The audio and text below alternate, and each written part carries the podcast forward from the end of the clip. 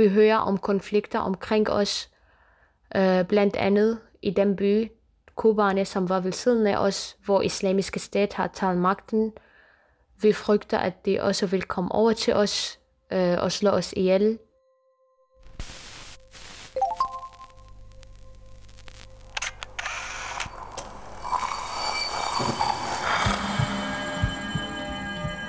Vi ser os i spejlet hver dag. Som regel er det i forbifarten. Vi scanner lige kort, om vi ser ud, som vi skal, inden vi fortsætter vores dag. Vi ser det samme spejlbillede igen og igen, i små øjeblikke. Men hvad sker der, når vi tager os tid til at se os selv i spejlet? Hvad ser vi, hvis vi ser os selv i øjnene? Sådan rigtigt.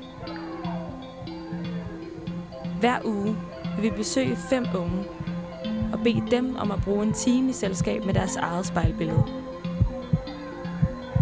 Jeg hedder Liva Mangesi, og du lytter til spejlet.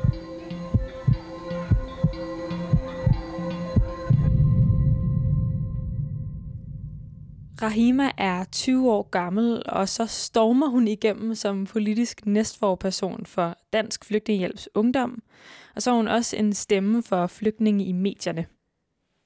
Det er fem år siden, hun selv flygtede til Danmark fra Syrien, og selvom hun på papiret er den perfekte dansker, ja, så kan Rahima ikke bare læne sig tilbage og følge sin drømme.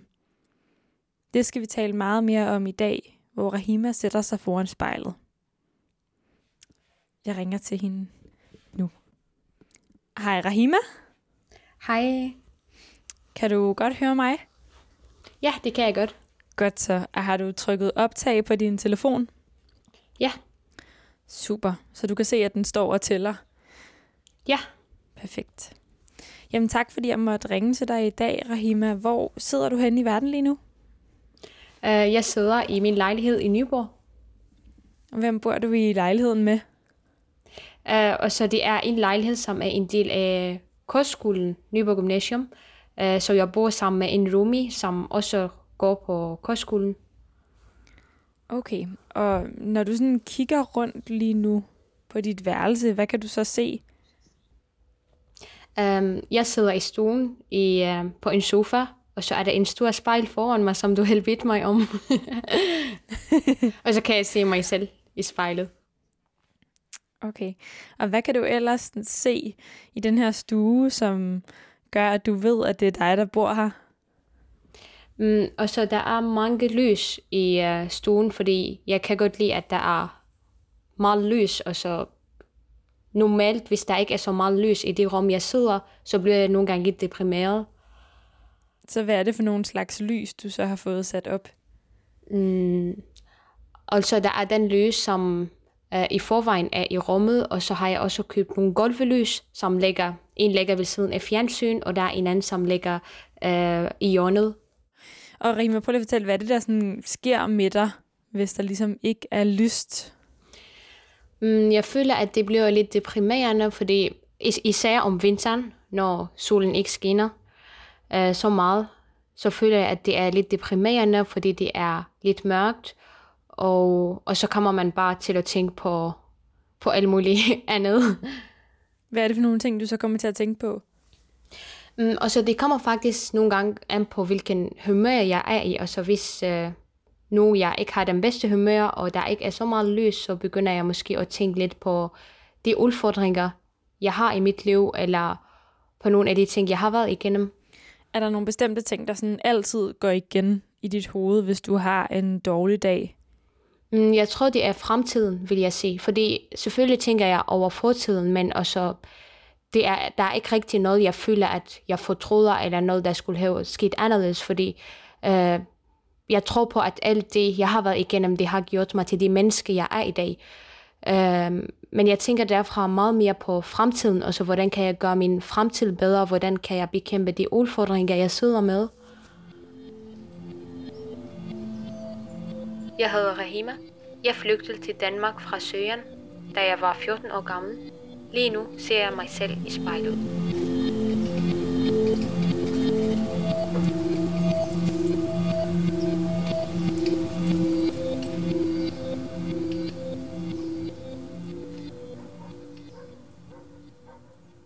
Så Rahima, nu må du gerne øh, vende kroppen foran spejlet, og så må du gerne bare lige lukke øjnene. For lige om lidt, så skal du sidde og se på dig selv.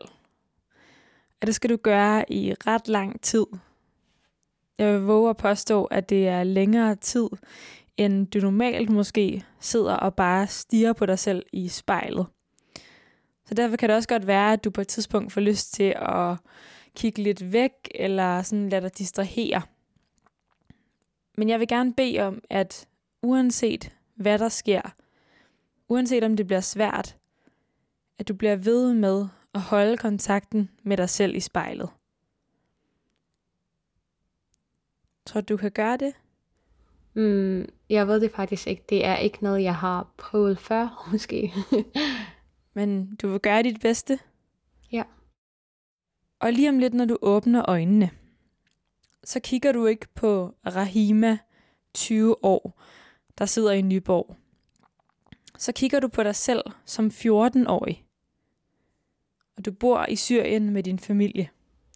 Mm. Så jeg kan godt lige tænke mig, at du bare lige bruger et øjeblik på lige at trække vejret og komme tilbage dertil. Og når du er klar, så må du gerne åbne øjnene og se ind i spejlet. Ja. Hvordan ser hun ud, den her 14-årige pige? Mm. Og så jeg har kortere hår, end jeg har i dag. Og mm, jeg bor i en by, der hedder Afrin, som ligger i de nordlige søen, som øh, med mine bedsteforældre og mine tre mindre brødre og min mor. Min far han er i Danmark, han er i gang med at lave familiesamfunding til os. Hvilket liv lever hun, den her 14-årige pige? Mm, der er faktisk meget usikkerhed, fordi vi ved ikke rigtigt, om vi kan mødes med min far, fordi det har familiesamfundings øh, papir og proces, det tog længere tid, end vi havde forventet. Og vi hører om konflikter omkring os, øh, blandt andet i den by, Kobane, som var ved siden af os, hvor islamiske stat har taget magten. Vi frygter, at de også vil komme over til os øh, og slå os ihjel. Um, ja, og, og jeg husker, at dengang jeg sidder både med en følelse af, at jeg glæder mig til at mødes med min far, og at det her proces, det vil gå hurtigere.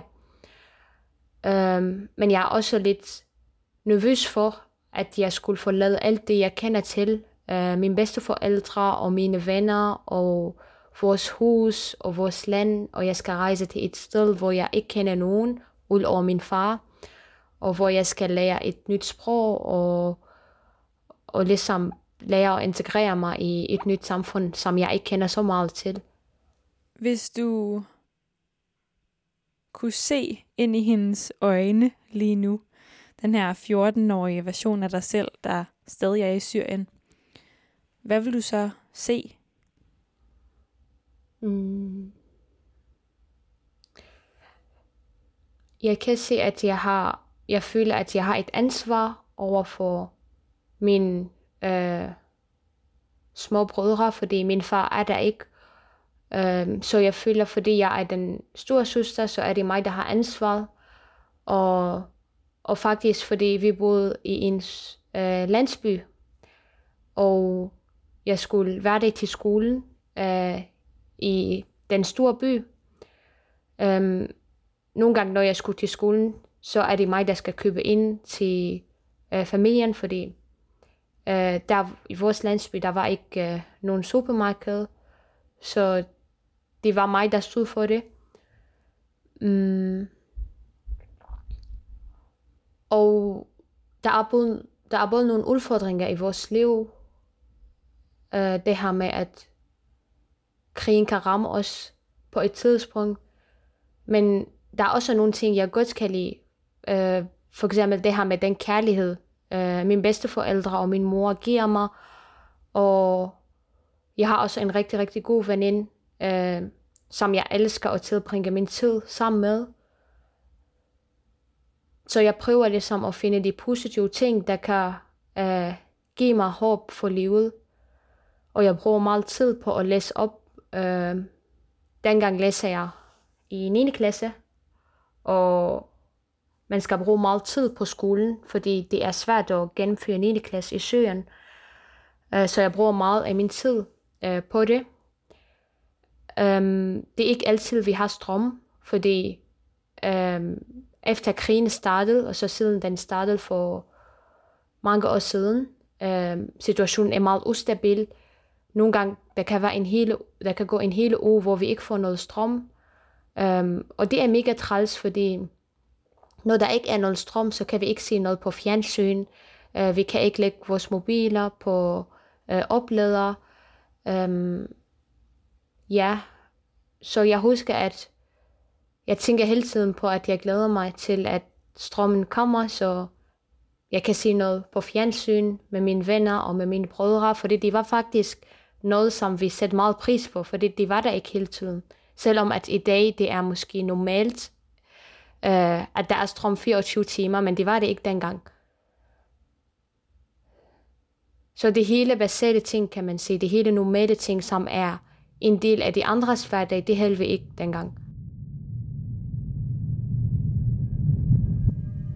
Jeg hedder Rahima. Jeg ser mig selv i spejlet.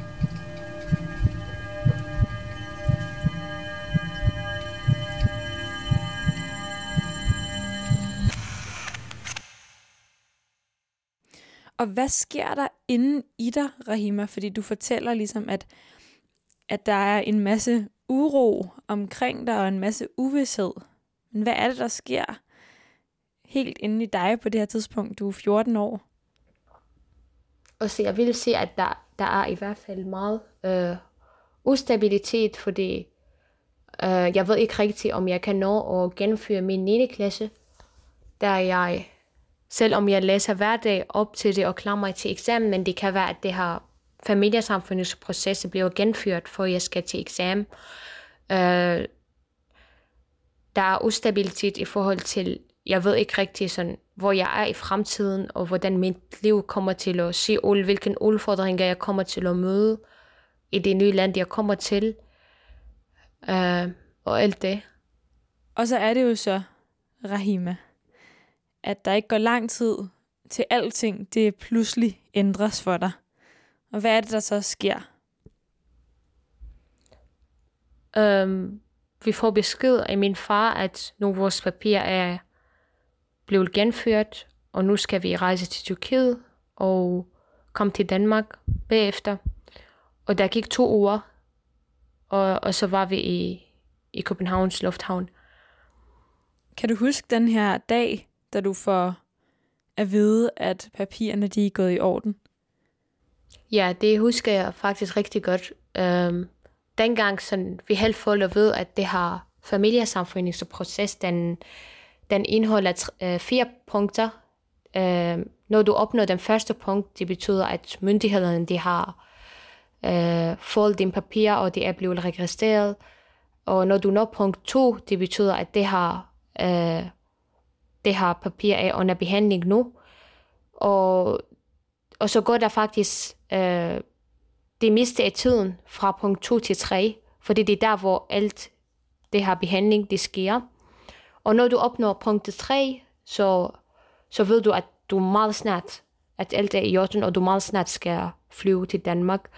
Uh, jeg husker, at der gik rigtig, rigtig lang tid, imens vores papir uh, øh, var i punkt 2, og vi var altid bekymrede, men dengang min far han ringede og sagde, at nu har vi øh, opnået punkt 3, så var vi mega, mega glade, og vi begyndte, vi begyndte at pakke vores ting, fordi nu ved vi, at lige om lidt skal vi ud og rejse til min far.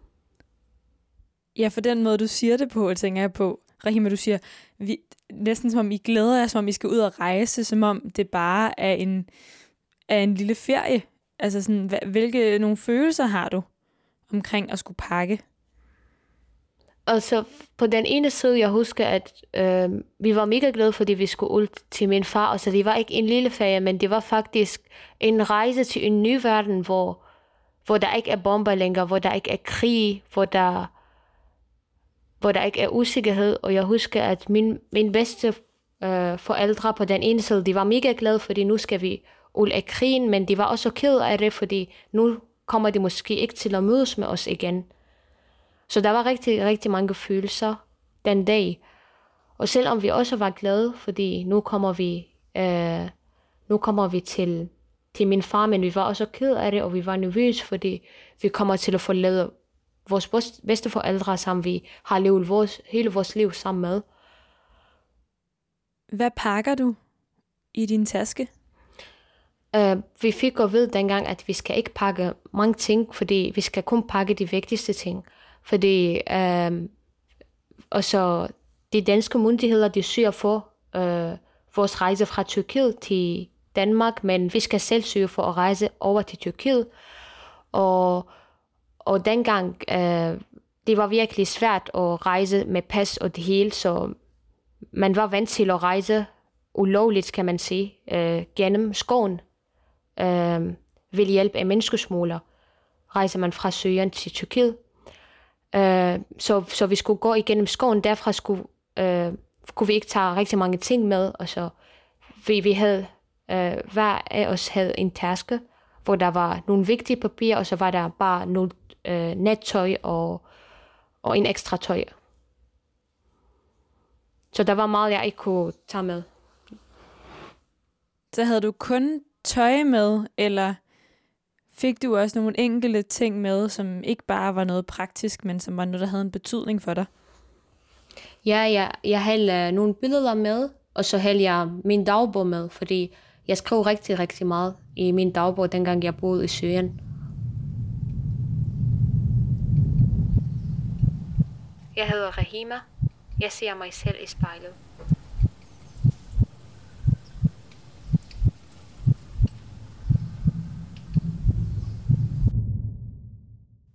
Nu sidder du her, Rahima, 20 år gammel, og du bor i Nyborg. Hvad lægger du mærke til ved dig selv i dag i spejlet? Mm, jeg har faktisk ændret mig rigtig, rigtig meget.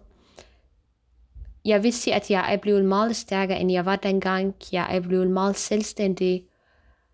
Jeg er nået langt i mit liv, og så dengang min største frygt var, at jeg ikke ville kunne øh, lære dansk, men i dag læser jeg på gymnasium, og jeg får gode karakterer, og jeg bliver student allerede til sommer. Så jeg føler, at de planer, jeg har, øh, jeg har tænkt på for mig selv, øh, det går rigtig godt med det. Øh, jeg har store drømme. Du må også gerne bare lige beskrive dig selv, helt fysisk et øjeblik. Og så jeg har en hvid bukser på, og så har jeg en grov øh, skjorte på, og det er det samme tøj, jeg havde på i går, da jeg skulle holde en tale om ligestilling. Um, og jeg har nogenlunde øh, lang hår, og så har jeg øh, brune øjne og mørk hår. Hvor er hun henne i sit liv, den her kvinde, du sidder og kigger på? Mm, jeg er meget optaget af at, at bruge min fritid på at lave noget, der giver mening for mig. Um, jeg er politisk næste for person i de fond, som står for Dansk Flytninghjælp Ungdom. Jeg er frivillig i Søster mod vold og kontrol. Jeg bruger rigtig meget af min tid på at kæmpe for, at mennesker omkring mig, de får det bedre. At øh, vi bliver mere opmærksomme på, hvor vigtig kampen for menneskerettigheder er, hvor vigtigt det er, at vi tager an, det ansvar, vi har over for hinanden. Hvad er det, du, Rahima, gerne vil bruge din stemme til? Hmm, jeg tror, jeg vil bruge min stemme til at være øh, stemmen for dem, der ingen stemme har. Øh, der er mange mennesker, der ikke har den mulighed for at komme ud og fortælle om, hvordan de har det. Der er nogle mennesker, der ikke tør, så jeg prøver hele tiden at være den stemme også. Og det tænker jeg, Rahima, når du siger det. Altså, hvad er det, du selv har oplevet, der gør, at du har taget den rolle på dig? Jeg har levet mange år øh, af min barndom og ungdomsliv i krigen, øh, så det har givet mig en forståelse for, øh, når dine rettigheder, når du ikke får dine rettigheder, hvilke ulæggende konsekvenser det kan have for dig. Øh, der var rigtig mange rettigheder, basale rettigheder, vi ikke havde i Syrien. Øh, det gav mig en, stol- en forståelse for, hvad en krig kan gøre ved menneske. Og det gør, at i dag, øh, jeg sætter stor pris på de rettigheder, jeg har fået herover og det liv, jeg har i dag. Men samtidig tænker jeg også på alle de andre, der lever det liv, jeg levede dengang. Og, og det har de måske endnu værre, end jeg havde det dengang. Og ikke har mulighed for at, at flygte eller at få et bedre liv. Så jeg prøver altid at bruge min historie til at give samfundet en forståelse for, hvordan flytninger rundt i verden har det, og øh, hvor vigtigt det er, at vi viser dem solidaritet. For hvordan har det været for dig, Rahima, som flygtning at komme til Danmark? Mm, det har, I de første to år, det var virkelig, virkelig besværligt for mig at vende mig til de nye liv, jeg har fået. Uh, og så Syrien og Danmark, to vidt forskellige steder. Uh, I forhold til lov, i forhold til kultur, i forhold til uddannelsessted, i forhold til, i forhold til det hele faktisk. Uh, så det er som om, som om, at jeg rejser fra en verden til en helt anden verden.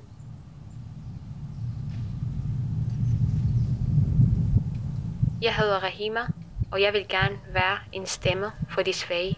Jeg ser mig selv i spejlet.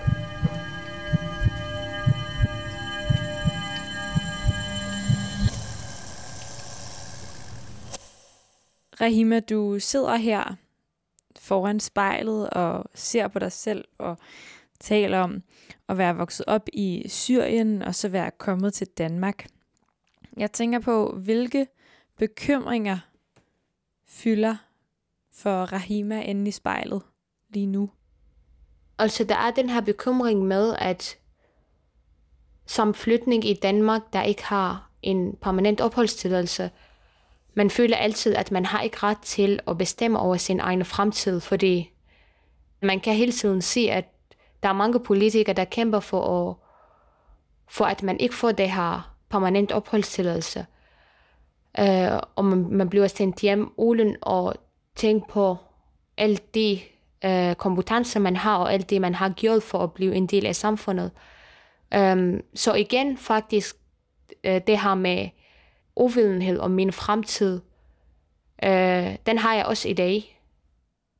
Hvad er det sådan helt konkret, du er bange for? Jeg er bange for, at alle de ting, jeg har gjort, øh, for at kunne vende mig til det samfund, jeg er kommet til, for at kunne blive en del af det, at der ikke bliver taget nogen hensyn til den, og jeg bliver øh, udvist af Danmark, øh, Øh, og så skal jeg starte forfra igen i et nyt sted, og integrere mig forfra igen. Øh, og så jeg har simpelthen ikke lyst til at bruge hele mit liv på at skulle kæmpe for at integrere mig et nyt sted, og så skal jeg flytte igen, øh, eller blive ulvist, og så tager den samme proces igen, fordi det er en svær proces. Og, og prøv lige at forklare sådan helt konkret, altså Rahima, hvad er det for en proces, der gør, altså du, du har midlertidig opholdstilladelse lige nu, men hvad er det så, der gør, at du er i risiko for at kunne blive udvist? Altså, Danmark er en af de få lande i verden, der mener, at for eksempel Damaskus er sikret sted at vende tilbage til.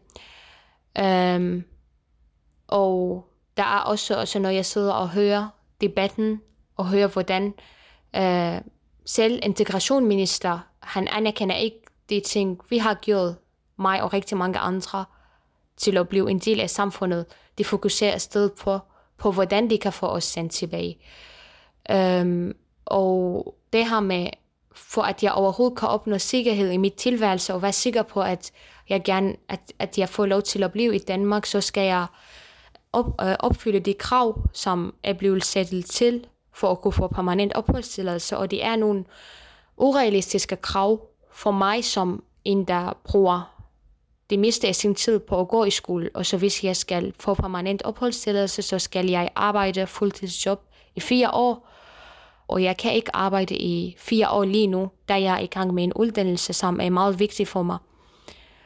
Så, så hvad vil du skulle gøre med din uddannelse for at kunne blive i, for at kunne få permanent opholdstilladelse? Uh, jeg skal simpelthen droppe min uddannelse ud, og, og, og så skal jeg ud og finde en ufaglært job, uh, som jeg skal arbejde med i fire år, for at kunne få det her permanent opholdstilladelse. Og det kan også være, at jeg i løbet af de fire år bliver udvist. Og så. Hvad, hvad kunne det være for en job, for eksempel? Øh, rengøring eller et eller andet arbejde i en restaurant, og så der er ikke så meget job, man kan, der, der er ikke så mange muligheder, man kan have i forhold til job, når man ikke har nogen erfaringer, når man ikke har en uddannelse. Så, så det, du fortæller nu, Rahima, det er jo, som jeg hører det også, at du sådan på en eller anden måde befinder dig i et dilemma, hvor at hvis du skal fortsætte på din uddannelse, på din HF, jamen, så er det faktisk med en risiko for at blive udvist. Ja. Hvad, hvad, hvad gør det ved dig? Altså det gør, at nogle gange jeg mærker, at jeg skal ligesom, når mine venner sidder og snakker om, øh, hvad de skal lave om fem år, og hvad de ønsker, hvor de finder sig selv om fem år. Jeg føler, at jeg ikke rigtig kan være med i samtalen, fordi jeg ved ikke rigtig, hvor jeg er om fem år. Det er ikke noget, jeg, jeg kan beslutte mig. Øh, fordi det er noget, som er en politisk beslutning. Øh, det er politikerne, der vil bestemme, hvor flytningen skal være om fem år, om det skal udvises, eller øh, om det skal få lov til at blive her. Er du, er du bange for at tænke på fremtiden? Um, det er jeg faktisk. Derfra undgår jeg faktisk at tænke på det. Uh, dengang paradigmeskiftet blev vedtaget, en lov, der bygger på, at flytningen skal hjem hurtigst muligt, uh, dengang det fyldte rigtig, rigtig, rigtig meget for mig. Men i dag, jeg tænkte bare, at måske skal jeg bare undgå at tænke på det. Uh, det dukker op nogle gange, når jeg hører en politisk debat, eller når jeg hører nogle af mine venner, nogen i vores organisation, der snakker om det, der oplever det. Men jeg prøver hele tiden at undgå det, for, fordi jeg kan simpelthen ikke gøre andet end det.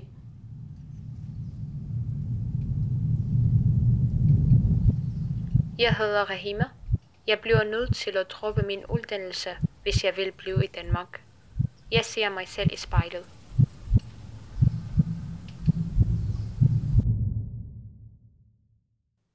Rahima, hvis du nu lige et øjeblik lader dig selv give slip på den der frygt, og så ture bare lige et øjeblik kigge ud i fremtiden. Hvordan drømmer du så om, at Rahima inde i spejlets liv ser ud? Om fem år fra nu? Mm, om fem år tænker jeg, at jeg er i gang med at tage en kandidat i statskundskab eller i jura. Noget jeg kan bruge til at kæmpe for øh, de rettigheder, som jeg på et tidspunkt i mit liv ikke har haft. Jeg arbejder i organisationer, der, der kæmper for de samme sag, jeg brænder for. Hvordan ser du ud inde i spejlet? Faktisk, når jeg tænker over det, så bliver jeg glad, og jeg bliver positiv, fordi det er, øh, det er det, jeg føler, der klæder mig. Og så siden jeg var lille, øh, siden jeg var 12 år gammel, og krigen startede, jeg følte altid, det var det, jeg godt kunne lide. At skrive og holde mikrofon og, øhm, og få min stemme ud i verden. Så det er en trom, jeg har haft i så lang tid, og hver gang jeg bliver deprimeret, når jeg tænker på, at en dag, øh, sådan mit liv kommer til at se, se ud, så føler jeg, at jeg, at jeg har fundet mening med mit liv. Jeg føler, at jeg bliver mere positiv og optimistisk, fordi øh, det betyder så meget for mig at kunne opnå det her drøm. Det betyder så meget for mig, når jeg står og holder mikrofon og, og snakker om menneskerettigheder og snakker om, hvordan vi kan blive et bedre samfund. Øh, hvordan kan vi hjælpe de svage i samfundet. Øh, Øh, og nu er det ikke kun øh, flytning, jeg tænker på. Jeg tænker også helt generelt på de svage, vi har i vores samfund. også. hvordan kan vi sørge for, at der ikke er nogen børn, der vokser op i fattigdom? Hvordan kan vi sørge for, at øh, at alle børn får et, en god barndom og en tryg barndom. Hvordan kan vi sørge for, at øh, vi hjælper og tager det ansvar, vi har over for de andre, også ud i verden. Så det har følelse af, at jeg kæmper for de ting, jeg har nævnet lige nu, den giver mig fred og ro i mit liv, fordi så føler jeg lige pludselig, at de udfordringer, jeg har oplevet, og de ting, jeg har oplevet i mit liv, at jeg bruger det til noget. Jeg bruger det, jeg bruger min oplevelse til at sige til verden, mit liv har ikke altid været nemt, og jeg ved, hvad jeg snakker om. Jeg ved, hvordan det føles, når, en, når et barn vokser op i utryghed, hvordan det føles, når man vokser op i fattigdom, hvordan det føles, når man føler, at man ikke har de samme muligheder og de samme rettigheder som de andre. Så jeg vil gerne være stemmen for de svage i samfundet. Hvis du skal give Rahima 25 år, om fem år fra nu, et godt råd, hvordan lyder det så? Kære Rahima, du skal være stolt over alle de ting, der har gjort dig til de mennesker, du er i dag. Uh, jeg ved, at du har haft det meget svært nogle gange, men du skal altid tænke på, at hvis de udfordringer, du har været igennem, hvis det ikke fandtes, så kunne du ikke være de mennesker, du er i dag. De mennesker, som kæmper for andres rettigheder. De mennesker, som ønsker et, en verden, hvor der er fred, og hvor der er lighed, og hvor der er ligestilling. Øhm, godt råd er, at du skal være ligeglad med de hadkommentarer, du får. Du skal være ligeglad med, hvad de andre tænker om dig. Uh, du skal lære at træffe dine beslutninger selvstændigt og uden at tænke på, hvad, hvad alle de andre vil mene om din beslutning. Uh, du skal huske, at livet er kort, og man lever kun én gang. Og derfor skal man gøre alle de ting, man har lyst til. Jeg hedder Rahima. Jeg sidder i min lejlighed i Nyborg, og jeg ser mig selv i spejlet. Rahima, tusind tak, fordi at du vil sætte dig foran spejlet i dag. Selv tak, jeg synes, det var faktisk lidt svært. jeg har været medvirkende i mange interviews før, men det her gang, det her med, at jeg skal kigge mig selv i spejlet, du ved, det kan blive sådan tænk virkelig tilbage til det, man har oplevet, også, når man snakker om det. Fordi det er noget andet, når jeg snakker om det foran spejlet, så, så det er som om, at tiden virkelig går tilbage, og man oplever det igen.